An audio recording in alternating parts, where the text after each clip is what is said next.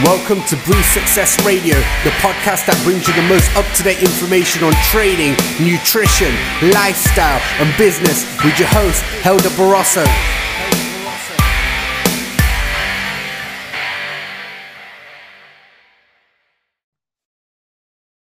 Guys, welcome to another episode of the Breathe Success Radio. I'm really excited to have with me today Dr. Ghazala Easy Aziz, sorry, Scott. I knew I was going to mess that up.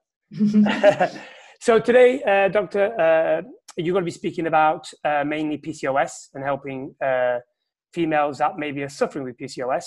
So before we get going into the conversation, why don't you introduce yourself a little bit more, uh, a little bit about you, tell people who you are and what your background is. Sure, sure. So um, my name is Ghazala Aziz Scott. I'm a women's health expert um, and I combine my Oxbridge scientific knowledge with over two decades of NHS medical experience uh, and my special focus is on a functional approach to women's hormonal balancing and a real passion for finding holistic solutions to well-being. I want to empower women to take control of their health and really understand what's going on, and actually by simple holistic solutions, um, finding um, better ways to deal with their health problems and optimize their health. Um, so, so my initial experience of PCOS has largely been in the NHS. So I've been an NHS GP for over two decades now. Um, and even in the space of time that I've been working, you know, our understanding of PCOS has really changed. So when I first became um, a GP, you know, it was like, oh, well, it's kind of a spectrum of normal. Oh, you've got PCOS. Um, you know, people didn't really think anything of it. They thought, oh, well, you've got irregular periods. Um, you're a bit spotty, you know, and it was like, well, uh, you know um, here's a leaflet here's the pill here's you know and, and off you go and mm. actually as time has gone on we understand that it's much more complex than that and actually pcos is a very complex hormonal metabolic condition mm. and it affects women throughout their lives so um, it's really important that women recognize that they might have it and, and what that means for them. And we know that women who have PCOS, they have a much more increased risk of cardiovascular problems, diabetes, infertility, endometrial cancer, a host of things. So it's yeah. really important that women have an understanding um, of what's going on. Now it's incredibly common. It's about that, you know, yes. the incidence can be up to about 10 to 20%. Um, and I think it could be growing because I think there are lots of things in our modern lifestyles that could be making us much more predisposed to having a PCOS type of picture. Hmm. So I think even us talking today about the lifestyle changes that you can make to improve your hormonal balance will improve your risk of getting some kind of spectrum of PCOS. Yes.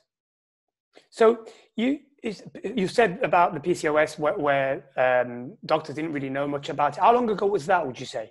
Um, I'd say sort of 10 to 20 years, no, about maybe tw- about, I'd say two to three decades ago. You okay. know, the other thing is that, you know, women's health is so underfunded and so under researched. Right. Um, you know, and I think even this PCOS, it kind of falls into two camps. So, you know, specialists aren't really that interested in it because it's you know it's a very very common condition it's not life threatening although mm. it has lots of implications yes. it's not something you can chop out so you know surgeons aren't interested in it yeah. um, and in general practice um, you know a lot of people don't have a huge amount of knowledge about it um, the conventional treatments i think are you know they, they've got lots of issues with them which we'll go into. Um, and so i think it falls between you know two camps where the specialists aren't dealing with it. The gps don't really have enough knowledge to deal yeah. with it. You know they're not keeping up to with the research. And there's stacks and stacks of research coming out. um, coming out yeah. And also now you know functional medicine a more integrative approach is is you know becoming more popular. Now yeah. we're beginning to see that actually pcos is very suited to um, you know, the, the integrative approach because it's so multifactorial. And I wanted to ask you a question. I'm, I'm, i was never sure about this. You know, PCOS, is it always to do with lifestyle or is it something that just happens within the body for whatever reason? No, no, no. It, I mean, lifestyle things make it worse, but I'm going to go into, um, you know, the different types of PCOS. Yeah. So I thought what we'll, we'll initially start off by doing is talking about the signs of PCOS. So we know that PCOS is um, very underdiagnosed. And a lot of people just don't know they have it because there's so many different types. So one of the biggest um, uh, symptoms is irregular periods. So women have irregular periods. They may only have two or three cycles a year. You know, it can be that irregular, and mm. some women don't even think that that's a problem. Yes. Um, so the irregular periods are called. One of the things in PCOS is that you have raised levels of androgens, which are the male sex hormones. So women do have a few, a, a small percentage of male sex hormones. So in PCOS, you have high testosterone levels. What this testosterone does is that it has an impact on your ovaries and it causes your ovaries to produce a lot less estrogen. Now, when your ovaries produce a lot less estrogen, it means that they don't do their monthly job of ovulating. If they don't ovulate, we don't produce progesterone. Progesterone is produced in the second half of our cycle, and that is produced after ovulation. And progesterone prepares the lining of the womb for possible implantation. So we don't produce progesterone in this situation. Now, low levels of progesterone then have a feedback on the brain, and um, it has an impact on this hormone called luteinizing hormone, and luteinizing hormone levels go up. This then stops the ovary producing even more estrogen. And it also causes the ovary to produce more testosterone. So we get into this vicious cycle where we've got too much testosterone, and that testosterone just keeps going round and round and round. We're getting more and more testosterone and lower levels of estrogen and very low levels of progesterone. progesterone. And um, the, the, now the where PCOS, you know, the, the, the, metabolic implications all kick in is that the high testosterone levels causes insulin resistance. It hmm. causes your insulin levels to rise. And this is one of the, the factors in PCOS that causes all of the long-term implications. So this is, you know, how we get irregular periods. The second um, thing that really disturbs a lot of women is hirsutism. So hirsutism is where we get hair where we don't want it. So in the male pattern. So yes. women get a lot of hair on their face, on their chest, on their arms, and it's quite thick, coarse hair. And mm. this can be really disturbing for women, and especially women of darker skin. Um, you know, they've already got dark hair, so if it's thicker and coarser, this can yeah. be really, really uh, disfiguring. And so, you know, women can spend a lot of money on electrolysis and laser treatments to try and get rid of this hair. The other thing with PCOS is weight gain. It's really, really easy to put on weight and it's really, really difficult to lose weight. Lose it. Yeah. And yeah, and, and it's and it is a metabolic issue. I mean, I, I've got several friends, close friends who've got PCOS, and actually they're really good with their diets, but it's really hard for them to lose weight. Yeah. So mechanisms underlying um, the, the the the issues with weight gain are insulin resistance. So if you're insulin resistant, you are going to gain weight. And the other thing is um, leptin resistant. Le- leptin is a hormone that's secreted by our fat cells, and it's the hormone that signals to your brain that you're full up, stop eating. And in um, people with PCOS, leptin uh, production is very, very low. So actually, wow. they don't have that feedback mechanism. So wow. it's really easy for them to overeat. Of course, yeah. Um, yeah. Um, the other thing, another thing is acne. So a lot of women have uh, very bad skin. So increased testosterone causes a lot of sebum production in the skin, and um, they're, they're, much more prone to getting um, acne, especially around the mouth. Um, a lot of women don't discover they might have PCOS till they start thinking, "Oh, I want to have a baby." And then they have problems in conception. Now, one of the issues is if you're only having two or three periods per year and you're not ovulating, how are you going to get pregnant? You're not releasing an egg. Yes. Um, but we also know that the um, the insulin resistance that's created by the PCOS hormonal pattern also has an impact on the ovaries. So there is more inflammation in the ovaries, and it doesn't create the ideal environment in the ovaries for ovulation either. Mm. Inflammation itself also has an impact on people's fertility. Um, other other things that people can notice is that they have more skin pigmentation. They have this is called acanthosis nigricans. It's like this sort of velvety black pigmentation. They can have it in their underarms, in their thigh creases. Um, Depression and anxiety is also very, very prevalent in women with PCOS. Um, I mean, some of it is also the um, disfiguration they feel, you know, when they're overweight, they've got acne, they've got hairy skin, they just don't, they, you know, people lose their self confidence. It's very hard for them to address those issues, Absolutely. even though they try quite hard. Um, you know, in our society, so much emphasis is put on appearance, you know, mm. with social media. So it becomes quite a problem. But there are metabolic issues with the PCOS that predispose women to getting um, psychological issues. So we know that inflammation in the body also causes inflammation in the brain. Um, and this can predispose women to getting depression and anxiety. We know that inflammation in the body affects the gut microbiome. Now, these are the bacteria that we've got in our gut, and they're very important for producing neurotransmitters. Neurotransmitters are the, the, the chemicals in our brain that you know can have the feel good factor in our mood, and a lot of that can be disturbed by these metabolic changes of polycystic ovaries. Um, some women can get sleep apnea. So, sleep apnea is when people don't get a good quality of sleep. It's very often related to obesity, mm. um, and that can really impact people's quality of life. Um, fatty liver is another thing that women can get, and this is because the insulin resistance means that we don't absorb glucose into our cells. Now, this excess glucose is floating around our bloodstream, yeah. and it then becomes fat and it becomes a very toxic kind of fat called triglycerides. Yes. And triglycerides go and sit in the liver, and then this gives you a fatty liver. Now, this is reversible if people are able to address their lifestyle issues, but yes. if they're not, then this can become a big problem. And finally, I'm going to talk about the ovarian cysts. So, polycystic ovarian syndrome. People always think, oh, well, it's about the cysts. But actually, the cysts are not always present in women with polycystic ovaries. So when you look in young women, they have um, lots of cysts. they often have quite a lot of cysts. But as women get older, those cysts you know aren't so apparent. So you can't always rely on poly, the polycystic appearance on the ultrasound to mm. diagnose you with polycystic ovary. You have to look at all of the symptoms and the, the patterns that you're you're seeing.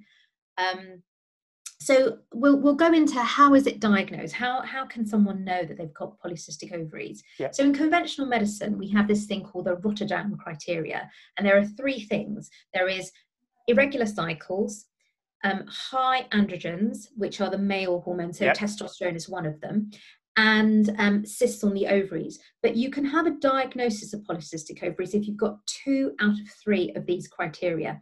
Okay. So some women have raised um, testosterone. Um, they have irregular periods, but they've got no cysts. Some women have got a normal uh, testosterone, they've got irregular periods, and they've got cysts. So you can have a bit of a combination. And very often, people can move through different combinations mm. during the course of their lives. So the classic polycystic ovaries is that you've got all three of the, these these yes. features, um, and this is uh, the, the kind of polycystic ovaries that is the insulin resistant polycystic ovaries. This is the one that's associated with what doctors call metabolic syndrome. So you've got a higher risk of heart problems, cholesterol problems, you could have a stroke.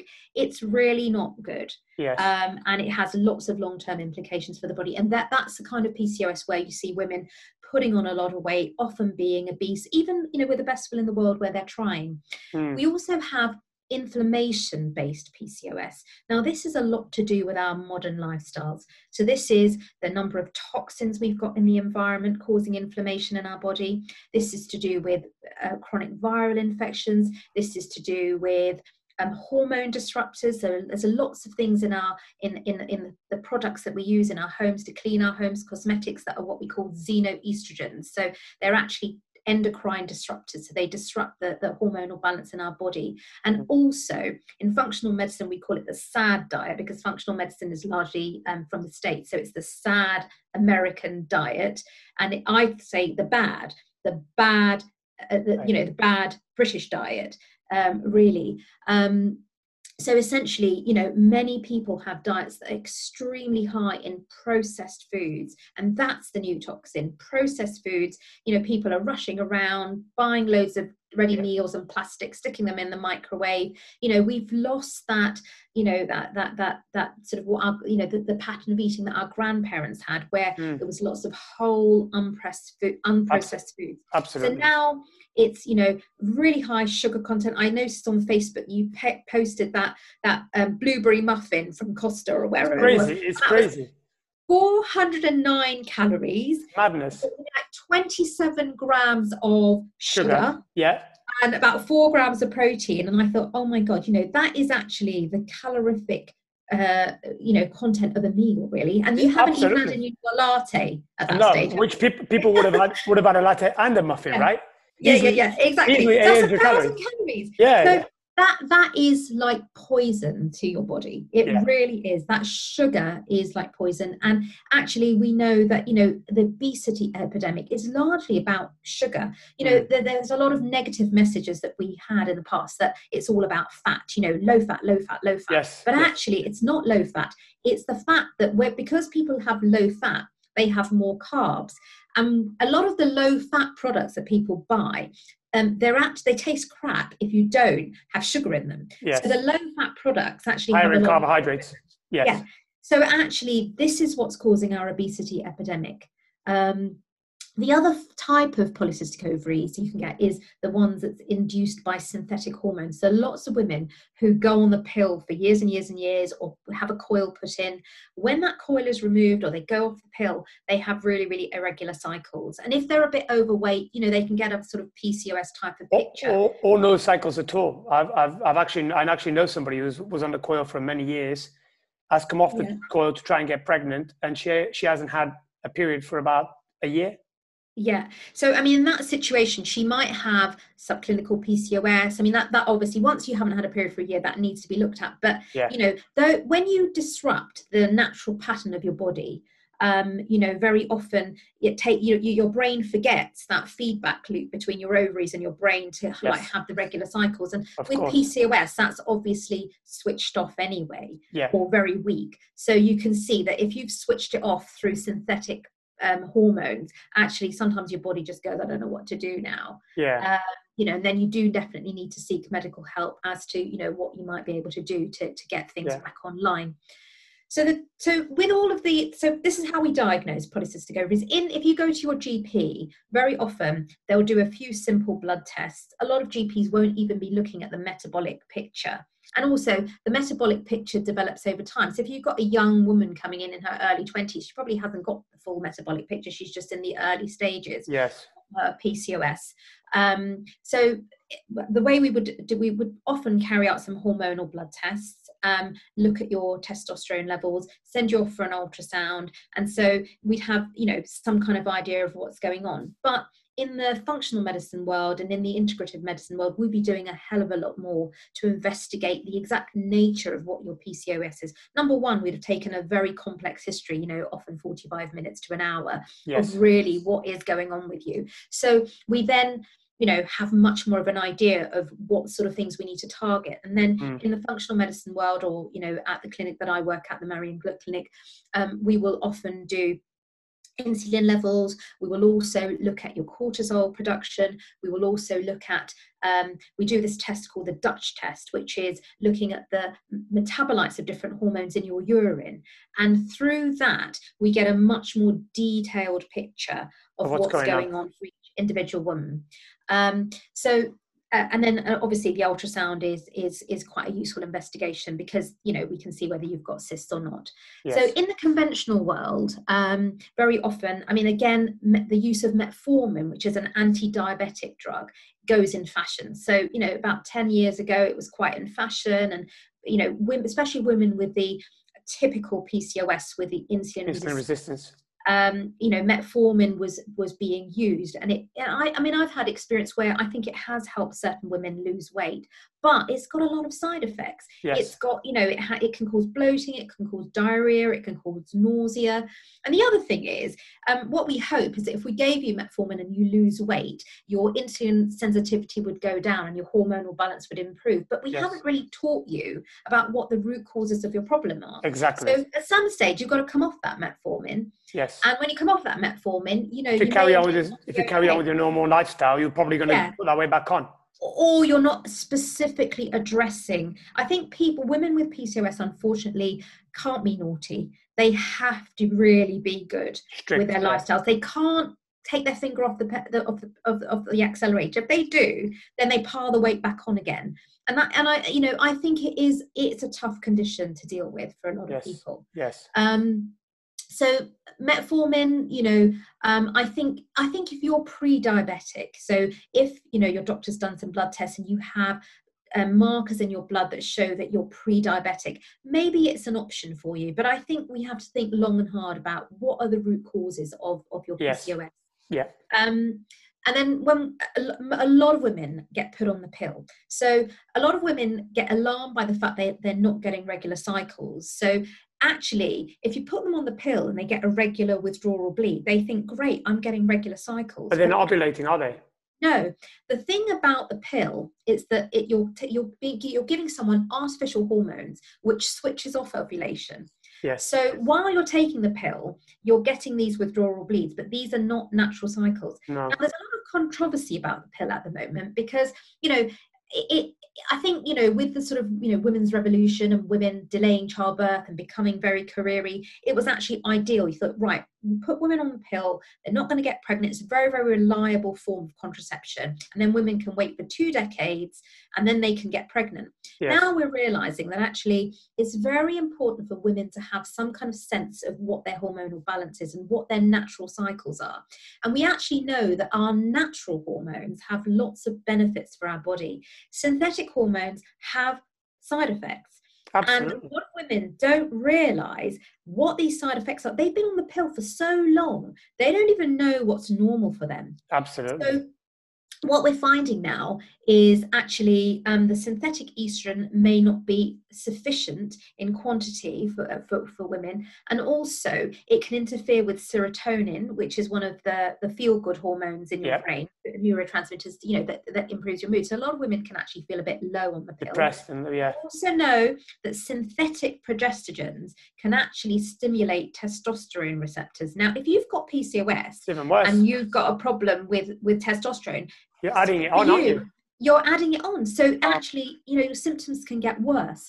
Um, so we're, we're now thinking actually, you know, it's really important for women to have much more sense of their natural cycle. Actually, you know, women the, the natural cycle is probably um, quite beneficial if you work with it. So women often find that they feel really good in the first half of their cycle. Their libido is high in the middle of their cycle, Yeah. and they're more creative. Yes. And then actually the period is supposed to be a time for you to rest and Relax. reflect and Absolutely. self-care and relax Absolutely. so actually a lot of women if you if you go with your cycle you think right i'm not going to plan some high powered presentation in the middle of my period Absolutely. i'm going to do it at the beginning of my cycle you know i think they can you can work more with your body instead of just switching everything off Yes. Now the other thing is, you know, a lot of women they've been on the pill for a couple, for maybe a couple of decades. They may not even know they've got polycystic ovaries. Then, hey presto, 35, they go right, tw- 20 years of the pill. I want to have a baby. They come off the pill, and it's a disaster. They don't know what their patterns are. They don't know what's going on with their body, and then they're not ovulating. Yeah. Um, so this is the problem. And then in dive the gynecologists and the IVF experts, and off they go. And and then before you know it, they're on an IVF cycle. yeah. Um, so I mean, initially, um, you know, women uh, in in general practice, we used to give women this agent called clomiphene. Now we used to be able to give it in general practice about 10 20, about 20 years ago and it's an ovulation induction agent but you can't do that anymore that has to be given in um, in, in the specialist setting because you have a risk of twin pregnancies and ovarian hyperstimulation. So we don't do that anymore. But this is where I really think it's important for women to realize that actually, you know, the pill may not be the answer to everything. And the problem with conventional medicine is we use the pill for absolutely every single Everything. female hormonal ailment. It's like, let's just switch your ovaries off. That's the that's the that's the, the, the solution. But it really, really isn't. Mm. Um, so you know, I really want to get that message out there that you know maybe think about other forms of contraception. And you know, in general practice, when I've seen somebody's been on it for about ten years, I might say to them, well, you know, maybe you should come off it for a while. Maybe we should see, you know, how your body's working. yeah. So, um, so I'd like to talk a little bit about, you know, what the integrative approach um, Yes, for to, sure. to PCOS. So, as we've covered, it's massively underdiagnosed. Um, it's massively under-resourced PCOS, and also the, the long-term consequences are massively under-recognized. And I think it's really important to put the patient at the center of this situation.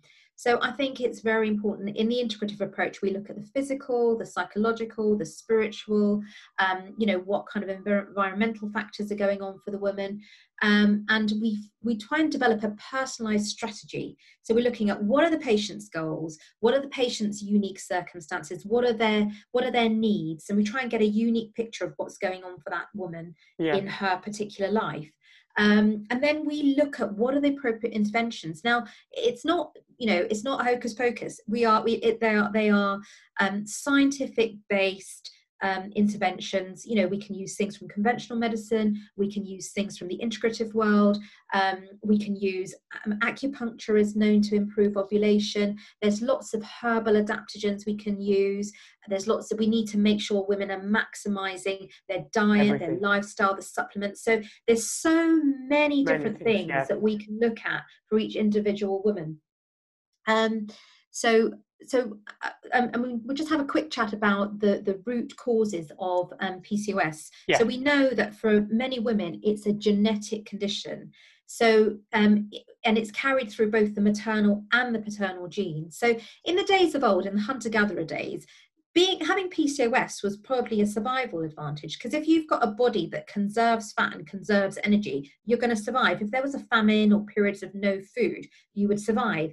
And if you were slightly less fertile, that was an advantage to you because in the days before the pill, you know, women had multiple pregnancies and women often died in childbirth. So if you couldn't ovulate that much, you can't you can't get so pregnant. You you can't get pregnant, and then basically that does confer some kind of survival advantage on you. And then you've only got a few children, so you have more resources to raise those children. Yes, yes. And indeed, you know, for, for men as well, there are some metabolic advantages to carrying, you know, the, uh, sort of, you know, the genes related to PCOS. PCOS. So this is why, you know, you'd think, well, why why has this not been wiped out? Because actually, to a certain extent, it did confer a survival advantage. Mm. And the thing is, before we had, you know, Costa muffins and yes. lattes, people couldn't eat that much. You know, you had to go and kill your animal, you know, pick your pick your crops yeah. make your food and that was it then you had nothing you didn't have the fridge so actually people's bmis uh, you know they just didn't get that fat they weren't yes. that big um, so you know this is where you know it's our modern modern Lifestyle. life where food is just available at every single opportunity omnipresent isn't it yeah yeah that that this is this is the therefore what's exacerbated you know um, this situation and what underpins PCOS and its metabolic complications is inflammation. Inflammation in the body everywhere. So, women with PCOS have a low grade of inflammation everywhere in their body. Um, and a lot of this inflammation comes within the fat tissue. So we used to think fat was just fat, you know, it was like an inert thing and, you know, you could liposuction it off, but actually it's not. We know that it's a very active metabolic tissue and it's got good you know we know that fat tissue's got advantages for the body so a lot of our hormones can be made in the fat tissue and um, leptin, our friend leptin that we've spoken about, who, who it, that's your, you know, I've had enough to eat yeah, hormone. Yeah. Um, that comes from fat tissue. So your fat tissue signals, uh, releases leptin, signals to your brain, you've had enough to eat, stop. Stop. stop. And that's when you've got a good balance. Um, but in women with PCOS, what happens is that they have abnormal um, patterns of leptin secretion. And the fatter they get, the, the more that pattern gets disrupted. They also have low levels of another hormone called adiponectin. And adiponectin is really important in blood sugar regulation and breakdown of your tissue. So if you haven't got enough of that, then that can have a metabolic impact. The other thing is when your fat cells get to a certain size, they get leaky and they leak these things called non esterified fatty acids out. Now, these are really toxic and um, cause um, all sorts of um, issues in the body and it causes inflammation. So, you get all of these inflammatory markers being thrown out. Um, things like um, interleukins and cytokines, and the, these the inflammatory response when it's in when when you've got a bacteria entering, entering your body the inflammatory response is important it's important to catch that bacteria get rid of it mount your immune response but when you've got inflammation gone wild then all of these inflammatory markers that are thrown off have a really, really negative impact on your body. And this is what happens in PCOS. Mm. Now, you know, we've, we've had a lot, learned, heard a lot about in the, the media about obesity and the link with COVID. So again, obesity causes this lipotoxicity and all of these inflammatory markers that uh, inflammatory chemicals that get thrown off this impacts your immune system so we know there's a big link between you know how you your your prognostic um you know your prognosis with covid and how you know mm. how big you are this is probably why you know we know that you know america, america has a, an obesity epidemic and this yes. is why their rates are so ridiculously really high, high. yeah even in the uk so it's really important to understand that fat tissue is not always healthy and it's really important for us to, to address obesity yes um, so what do we do about all of this? Absolutely. So so um, let's talk about diet. So um, what we know is that it's really important to to address diet and lifestyle in PCOS and it's really important to optimize um, your diet and your lifestyle to to get the best possible results. Now you know bearing in mind it is hard to lose weight. And if you lose weight it's very hard to regain it. So you're up you know I, I find with a lot of women with the classical type of pcos they're on an upward mountain. And i think it's really important for people to have a compassionate um, understanding of of um, you know both for the person with the PCOS and for health professionals dealing with helping them, them of course. It's not easy for them, and they do need a lot of support and understanding um, to you know to to to help them find the best solution for themselves. You know, probably most women with classic PCOSs are never going to be you know skinny supermodel types. Yes, yes. They're not. But I think if we can optimize their health and get them into the best possible metabolic Absolutely. health for them the best you know, and, and teach them ways that they can help i think we can i think we can improve things a lot also if we can look at their hormonal balance in much more detail we can actually target um, different aspects of their hormonal balance um, yes. in, in different ways so the kind of diet that we recommend for um, PCOS is a diet that's low GI. So essentially, really important to have low amounts of processed carbohydrates. So, all the white stuff bread, pasta, rice, potatoes cut it out. Eat in very small quantities and replace with much more whole grain stuff. Yeah. Um, so that that's a really important message is low glycemic index. Now, fats are really important, but it's got to be good fats. So we've yeah. got to look at things. Um, so good fats would be things like the, the fats that are found in nuts, seeds, yeah. avocados, olive oil, fish. and fish. These fats have got a lot of omega three, and we know that omega three is protective. Anti-inflammatory. Yeah. It's an anti-inflammatory. It it reduces insulin resistance and it also reduces testosterone levels. So, good fats are really important. Um, we also know that um, eating a wide variety of um, vegetables with lots of phytonutrients and antioxidants. So eat the rainbow plate. When you look at your plate, it should be nice and colourful. Yeah. It shouldn't be uniform. And the rainbow plate, I think, is a really good, good, good term. Eat the rainbow plate. And most of your plate should be covered with vegetables. Um, protein, proteins are really important.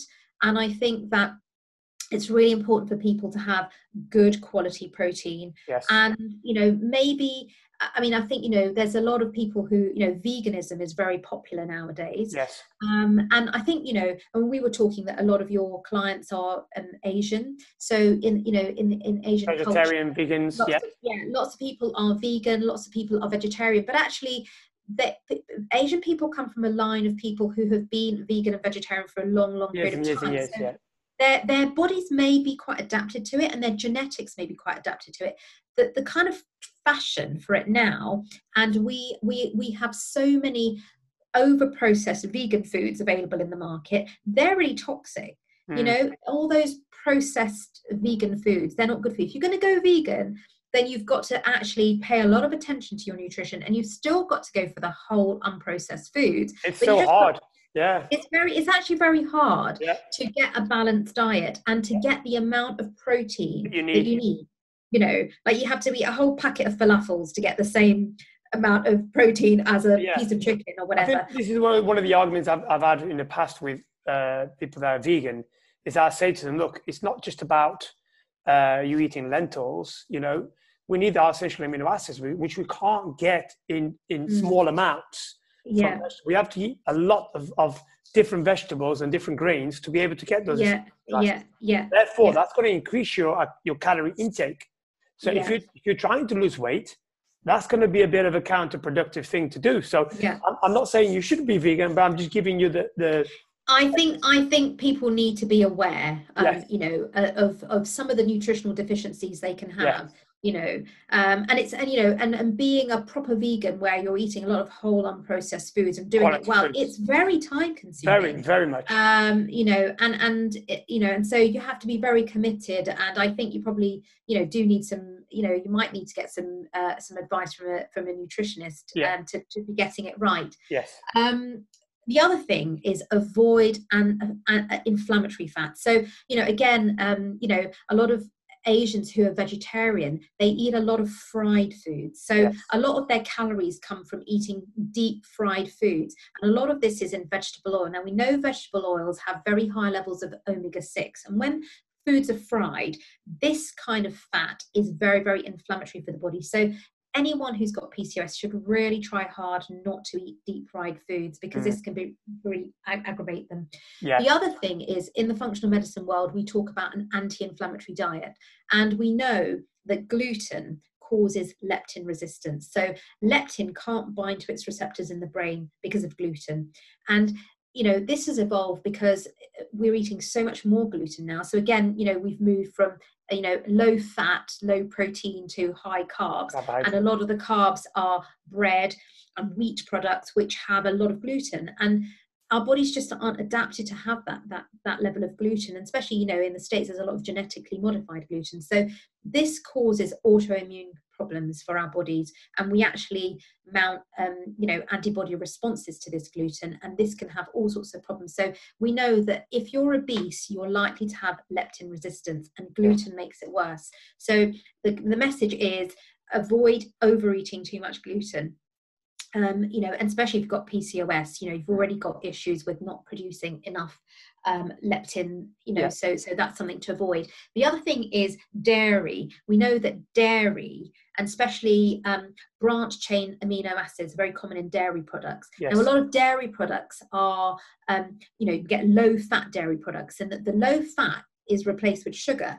So actually, some low fat dairy products really aggravate inflammation um, you know and so that's another thing that people need to be aware of it's better to have a, a little bit of a high fat dairy product with less sugar than have a low fat sugary dairy product yeah um, so that's something to be aware of. And you know I, I don't know in your you know with personal training whether you know you you sometimes get people to have whey protein powders yeah, a whey protein or even or even a yeah. vegan protein pasta, yeah. your rice yeah. protein so whey protein is, is actually it's great for people who don't have an obesity problem. And we know that after you've been exercising, actually um, using one of these protein powders can help your muscles build up, you know, build muscles. Yeah. It's actually really positive. But if you've got PCOS, you're probably better off having, you know, a more vegan-based protein powder yes. rather than a dairy one. Um, so these are the, these are the things that, that are really important. Now, intermittent fasting has also become quite trendy these days. there's a huge, huge, huge scientific basis behind it, and you know it's quite exciting because actually it does I think it's very, very effective. And certainly, you know, my NHS practice, um, there, there, there's there's some GPs involved with diabetes care, and they've been really, really promoting intermittent fasting to help people get out of pre-diabetic states, and it's really it really works. So I think with people with PCOS, because they've got um, insulin resistance and they've got high levels of insulin in their body, intermittent fasting either sort of a 12 hour pattern so you eat within a 12 hour window and then you don't eat yeah. for 12 hours but it's much better if you can do 18 um, 16, 16 18 yeah so, yeah so if you can do eat eat within um um a six an eight hour, eight hour window. window yeah so say you eat from 11 o'clock in the morning to 7 o'clock at night but then from 7 o'clock at night no food should pass your mouth until 11 seven. o'clock the next yeah. morning. Yeah. You can drink fluids and stuff, but you know, so many people don't realize, you know, they have real grazing behavior. You know, they'll have their dinner, then they'll sit, uh, you know, with a tea, watching TV, yeah. yeah, yeah. TV, um, you know, having a snack. And, you know, we've got this kind of concept that, you know it, you, we should never feel hungry we should be just snacking mm. all the time and keep our blood sugar stable yeah, but actually not true um, and actually you know going into you know a semi-starvation mode for part of the day is really really healthy for your body and it it makes your insulin uh, homeostasis much much more um, Absolutely. I, much what, I um I myself I've, I've been doing that for years and years and years. I, I probably have my last meal by half five, and I don't need I don't need to get until about nine o'clock in the morning. Yeah, so it's around 14 16 hours and yeah perfect perfect. I mean if you think about it you know religious traditions have always had some form of fasting. Most yeah. religious traditions i mean you know buddhist monks for instance i think they don't eat beyond four or five o'clock in the evening. Yeah. Um, you know and then in muslims have got ramadan and you know hindu people have yeah. Um, fast. So i think you know that you know fasting's always been recognized around yeah, as maybe even quite important. But you know, now we've got real scientific proof. It does decrease your insulin levels. It does improve your um, uh, your lipid profile. And what it does as well is it reduces your calorie intake. Yeah, yeah, yeah. I think it does. It's harder to, you know. So I think overall, it's it's excellent. Yeah. Um, the other thing that I, I, wanted to just briefly touch on that's very trendy these days is gut health. So, you know, lots of people are talking about gut health. And yes. you know, certainly when I was at medical school all those decades ago, we, we didn't know anything about the microbiome. Yeah. We weren't taught about the microbiome. But now, you know, in the functional medicine world is, you know, really buzzing with the gut microbiome. And we recognize that 80% of our immune system is lies in within our gut. So ancient, um, you know, uh, so Ayurvedic principles, you know, they, it talks about the gut as being the central axis of your health.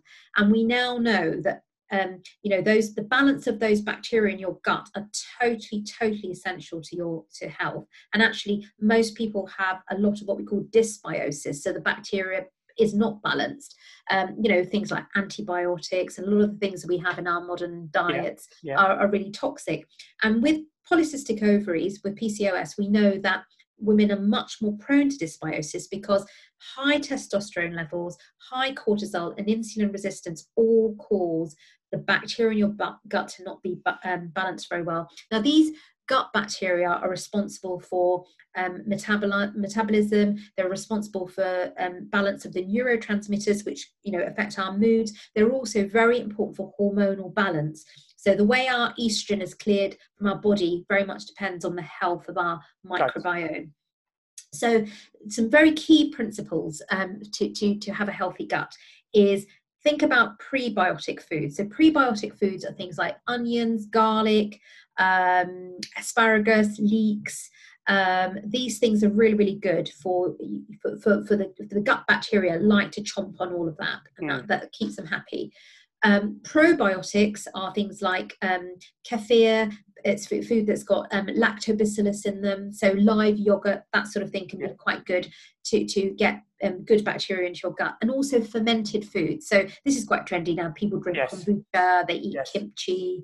Um, so you know most most um, cultures have some kind of pickle. You know, pickles yep. are really popular in Indian food. Yep. Um, so pickles um, are very you know they they they have lots of beneficial bacteria so it's it's a good idea to try and have some kind of fermented food yeah. um, on a daily basis um, and then you know environmental factors in general you know it, it's shocking the level of toxins we have in our environment so um, you know try and use eco-friendly products on your skin in your in your home you know because these chemicals do build up we have no yeah. idea how much these chemicals are building up in Absolutely. our system and you know we, they, we can't really run away from it yes. uh, because this is our modern life but we can try and know, minimize think, it yeah trying to be aware of it i think is really really important and this is where also eating the rainbow plates really important because we've got toxins flying around everywhere but the phytonutrients that you eat in all of those vegetables are really good at helping your liver clear those toxins. You know, we yeah. we, we can clear about 200,000 different types of toxins from our body.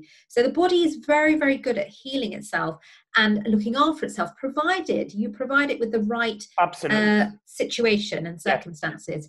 Yeah. Um, and so the other thing is exercise. Exercise we now recognize is just so important not just for weight loss and keeping your health stable but also for mood movement movement daily movement daily so enjoyable movement is actually really really important. And we know that strength training can be really important in women with pcos as yeah. well. That can also help their hormonal yeah. balance.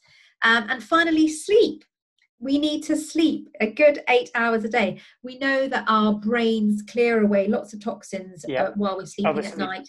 Um, you know, and a lot of people aren't getting enough sleep. So I think, you know, uh, there's a very good book by Dr. Matthew Walker, Yep. very popular, about, you know, the importance of sleep. And I think it's a really good read. And, you know, Great it's, book. it's, yeah, it's really important for us to recognize how important that is. Yeah. So this is our, our little potted summary of, Yeah. of PCOS. So I'm going to talk a little bit about what we do at the Marion Gluck Clinic. Um, uh, so this is this is uh, we're, we're the we're a pioneering clinic in bioidentical hormone balancing and integrative women's health. Yeah.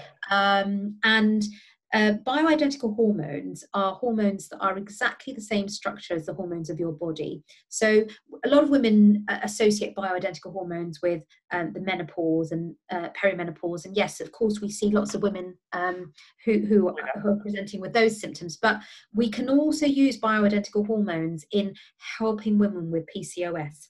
So, um, so I'm going to talk a little bit about adrenal health. So, our adrenal glands sit on the top of our kidneys. They're tiny little glands, and they're really, really, really important. So, our adrenal glands produce our stress hormones. So, cortisol is our stress hormone, and cortisol is really, really important in our body. So, it's like um, we need small amounts of cortisol for our immune responses um, for our flight and fight response. So, you know, if you walk in front of the road and a bus goes by and you think you're going to be knocked over, you need that little burst Yes, of of, um, of, of, of adrenaline to make you run. Yeah. Um, but the problem with our modern lifestyles is that we are pumping out cortisol. So, all the time. you know it's not the it's not the tiger that we're threatened by you know like in our hunter gatherer days. It's just life in general. There's Yep. just so much overstimulation. There's so much stress. The digital age has brought about its own stresses where people are constantly on high alert.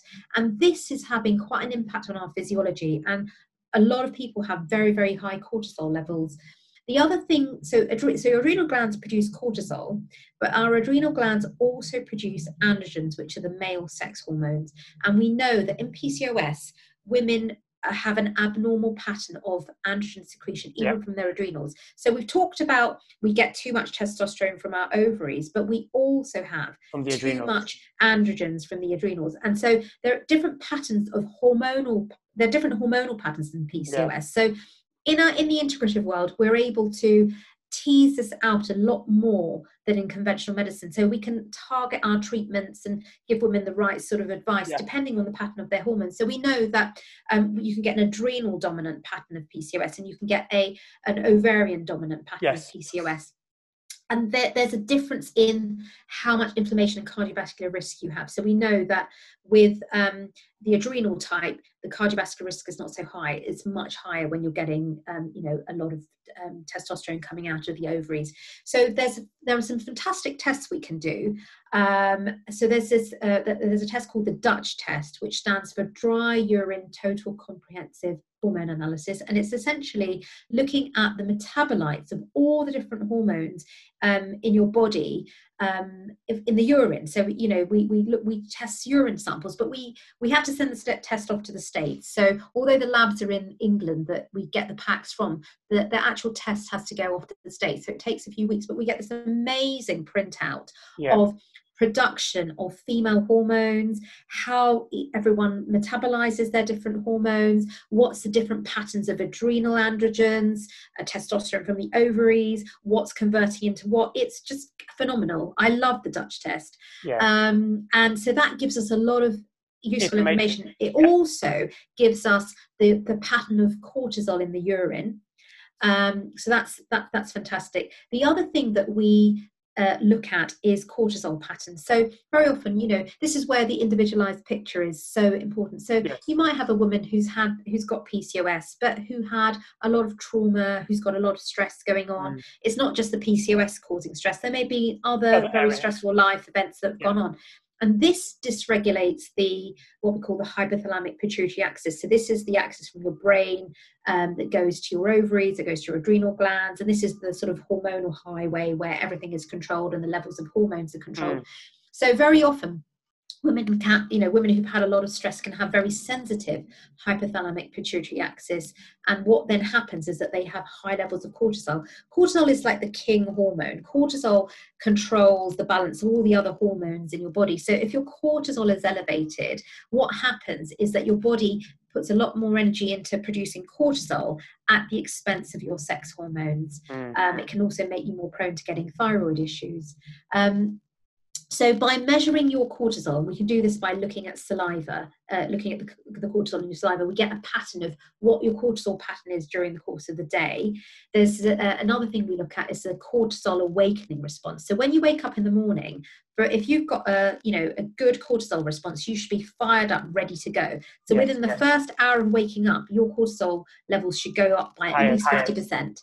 Um, and for some people who had a lot of trauma, they, they, they just don't mount um, a response, you know, to this. So they, they don't get very high cortisol levels and they, they remain quite flat during the course of the day. Mm-hmm. And this has lots of implications for them. So in the in, so looking at a person holistically there may be um, situations where i think oh i need to do a dutch test on this person. I need to look at their adrenal glands in more detail. I need to look at their cortisol response. And we're able to do this. So this is where you know i love the cutting edge science that, that, that we're able to access. But, but you know using it in, in to create a, a holistic treatment plan for the patient.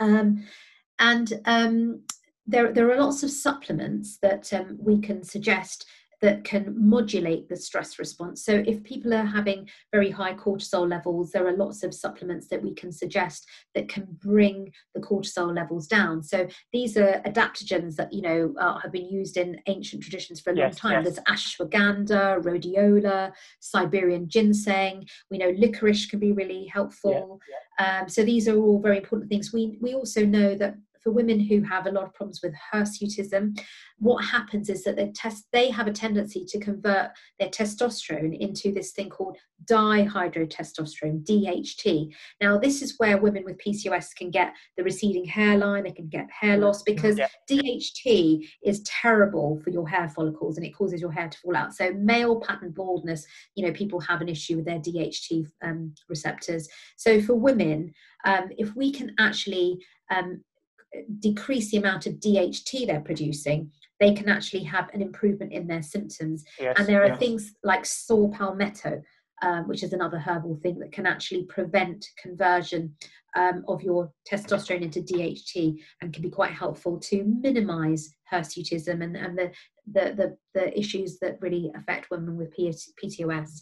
Um, the other thing that um, is really, really helpful in PCOS is natural progesterone treatment. So um, we know that, you know, we've already discussed that in PCOS, because of the high testosterone levels, women are not ovulating. So One of the issues ovulating is they're not producing enough progesterone, and not progesterone is a really important hormone. It's our natural tranquilizer. It makes people feel a lot calmer. This is why women feel really good in pregnancy because they've got very high levels of progesterone. So progesterone is really, really important. And um, what we know that if you give women, so women who are not getting any periods at all, or very few periods, who have got um, PCOS, if we give them natural progesterone for two weeks of their cycle in in in like a um, in a cyclical form. Within three to 12 months, they can often re-establish some kind of cyclicity in their pattern. So it actually re-establishes the connection between um, the brain and the ovaries. So that's that's really really important. Um, we also know that women who have PCOS very often they have quite a bit of estrogen, but they don't have enough progesterone, and the balance between estrogen and progesterone is quite important. So mm-hmm. um, we, we know that if we give them natural progesterone, we, we, we improve this balance between the estrogen and progesterone, we decrease their estrogen dominant symptoms, which can often be breast tenderness, weight gain, bloating. So, a lot of these hormonal symptoms can be a lot better with the natural progesterone. We also know that progesterone inhibits um, 5 alpha reductase, which is the enzyme that converts the testosterone to the DHT. So, if we can stop that, we can also help their hirsutism So I think this is really, really important. So this is a very common treatment for women with PCOS at the Marion Gluck Clinic, where we will give them bioidentical progesterone treatment. We can give it to them as a cream. It's very easy to use. You know, one pump of cream twice a day for the second half of their cycle in a pattern, and this can often really, really help them. And you know, we have very good results with this. Um, and this is something that is just not available um, in the NHS. Yes, um, and it's very important for people listening to this webinar to not go and think, well, I'm going to buy some natural progesterone on the internet. Yes, it is natural progesterone is not harmful. Um, but it does need to be given by a qualified medical professional who knows what they're doing with it. So please, please, please don't go out and get some online because you can buy it online. And this is what gives bioidenticals a bad name. But at the at the clinic I work at, we have a specialist pharmacy where we specifically compound the creams for each individual patient. And when we say it's got this amount of progesterone in it, it has that amount of progesterone in it.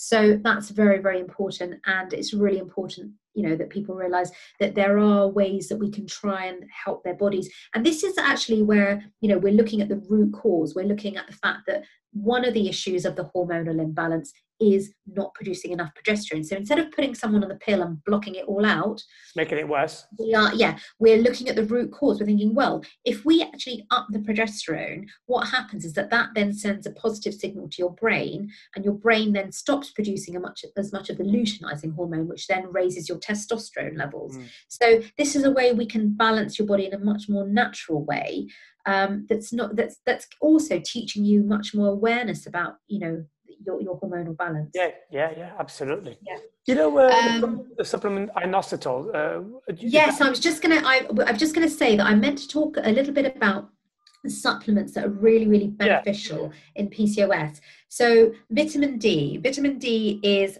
actually like a hormone, and it's it really, really essential for women's health issues. So PCOS women must take vitamin D. Um, now, a lot of women with darker skin types have naturally low vitamin D levels, so it's really important to get your level checked by your GP and make sure you're taking enough. Some women need to take 2,000 units, international units a day to get the amount of vitamin D that they need because their bodies are not very good at absorbing it. So, vitamin D, really, really important. Complex B vitamins, are also very important for lots of different metabolic processes in your body. Omega 3 fatty acids, we've talked about. Now, myoinositol or inositol um, actually is used quite a lot in the functional medicine world. And in a lot of studies, it's been as effective as metformin without, but without all of Yes, the side effects. So, that. yeah, so myoinositol definitely. Um, there's also um, other things that we use in the functional medicine world like N-acetylcysteine, glutathione, CoQ10, L-carnitine. These are all things that help detox uh, the body. These are all things that can help um, the ovarian environment to promote ovulation. So, you know, when women come with fertility issues um, with PCOS, you know, very often some of these supplements can be quite helpful in getting them cycling again and getting their ovulation healthy without them Mm. diving into having IVF treatments. Cool. The other thing is the minerals that are really important. So people who've got insulin resistance, they use up their minerals um, at, a much faster rate. So zinc, magnesium, and selenium are really, really important. We know that zinc can protect cell membranes against the damage from all of those leaky fatty acids that we've talked about Yes, that can be yeah. quite toxic. Um, so yeah, th- those minerals are really quite important. Um, which you know you can get from your food, but in you know if we're identifying that you've got deficiencies of any of these, we can actually then target those those things. Absolutely, absolutely. Uh, so if, if if people wanted to obviously get in touch with you, uh, whether to go to the clinic or directly with you, if they listen to this if you know what, I think I need to speak to to you to to someone about this, uh, or yourself or anybody at the clinic, how do they go about to to find Um, you guys? So essentially, um, the Marion Gluck Clinic now we are we're completely online Okay. um, because of COVID. Um, so it's very easy for you to um, access our clinic. So it's the Marion Gluck Clinic. If you, if you, um, I think you'll, you'll probably give people links at the end of this. I, I, absolutely. Yeah. Um, so essentially, you can go onto our website. We've got a uh, we've got wonderful information on there. Um, we've got lots of blogs. Um, we've got um, you know information about what goes on in our clinic. There's lots of doctors. There's quite a few doctors that work there. I work there um, one day a week, so you can you can ring up and make an appointment. Um, Amazing. And and yeah, we're really happy to help you. Uh, Um, And if yeah, people so want to find yes. more, find out more about you, and they want to follow your work, your journey, is there anywhere they can find you? Um, I have got. Um, I I do do quite a lot of writing for the clinic. So a lot of I do put a lot of blogs on the Marion Gluck Clinic. I do have an Instagram account um, uh, and, and, a, and a Facebook page um, where I do post stuff on as well. So Brilliant. yes, I should probably give I'll you those links, shouldn't I? Yeah, if Yeah. you, if So you one- the links for obviously the, the website for the clinic, for your Facebook, I've got it, but I don't know if it's a different page. And then, Um, yeah, you've got. I think you've got Facebook. You've probably got. I don't know whether you. No, I think I did send you a link to my. Um, I've got- I've got your- hormone page. and if you send me send me all the links anyway, I'll send you all of the links. Yeah, so people can. Um, so I do tend to put quite a lot of things on my Facebook bioidentical hormone and functional medicine page. So anything that I think is quite interesting and relevant to functional medicine or hormones, I, I tend to post on that page, so people can follow follow me on that. amazing. Um, yeah, but um, yeah, I, my deepest hope is to empower women to take control of their health and realize you don't need a pill for every ill. Right. And you know, with with the right support and help, you know, look at natural, holistic solutions um, to, to to help your body and to to help you live your best life. Absolutely. And I think the next one uh, I wanted to talk to you about would be menopause and perimenopause. I think Yeah, we'll we'll do, we'll do one on very perimenopause and menopause, and then uh, the other one that we were going to do is andropause. So I really want to talk about that one too. Yeah, yeah, we'll Yeah. do that one. I'm we'll really excited for all of them. to be honest. because you know what? great. We're giving so much good information, uh, Yeah, and uh, hopefully people are going to listen to this and start acting on their on their on their life. I hope so. I hope so. I think, I mean, you know, as we were talking about at the beginning of our, our podcast here, you know, unfortunately, medicine in the NHS is moving much more towards a depersonalized model. You know, even in my own practice, I've been a GP partner in my practice for 22 years now, you know, and I loved that personalized approach. I loved being able to Yeah, you know, really know my patients. And I've known patients for 22 years. I've followed families through, and I really loved that.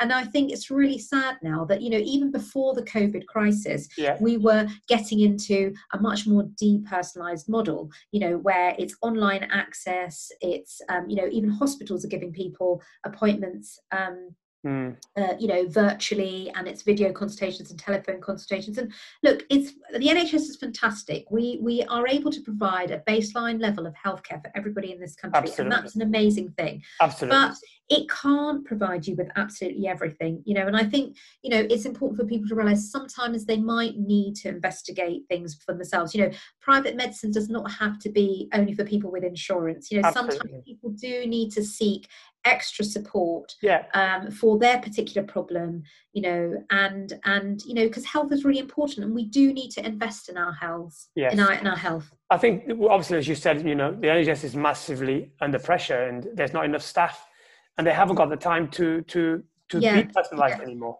no absolutely i mean you know at the marion Gluck clinic we our initial consultation is between 45 minutes it's 45 minutes you know Yeah. an hour slot so we've got 45 minutes and you can really get to know somebody in that 45 minutes whereas in NH, you know nhs general practice you have 10 to 15 minutes yeah. per patient max so it's very hard to get the level of information Of course, of course. um, that really helps you understand that patient and what is going to help that patient. Absolutely. It's been absolutely a pleasure to speak to you today. And Thank- to you. Thank you very much, Helder. No, thank you for taking your time, and I look forward to the next one. Definitely. Take care now. Bye-bye. Take care. Bye-bye. Bye. Bye.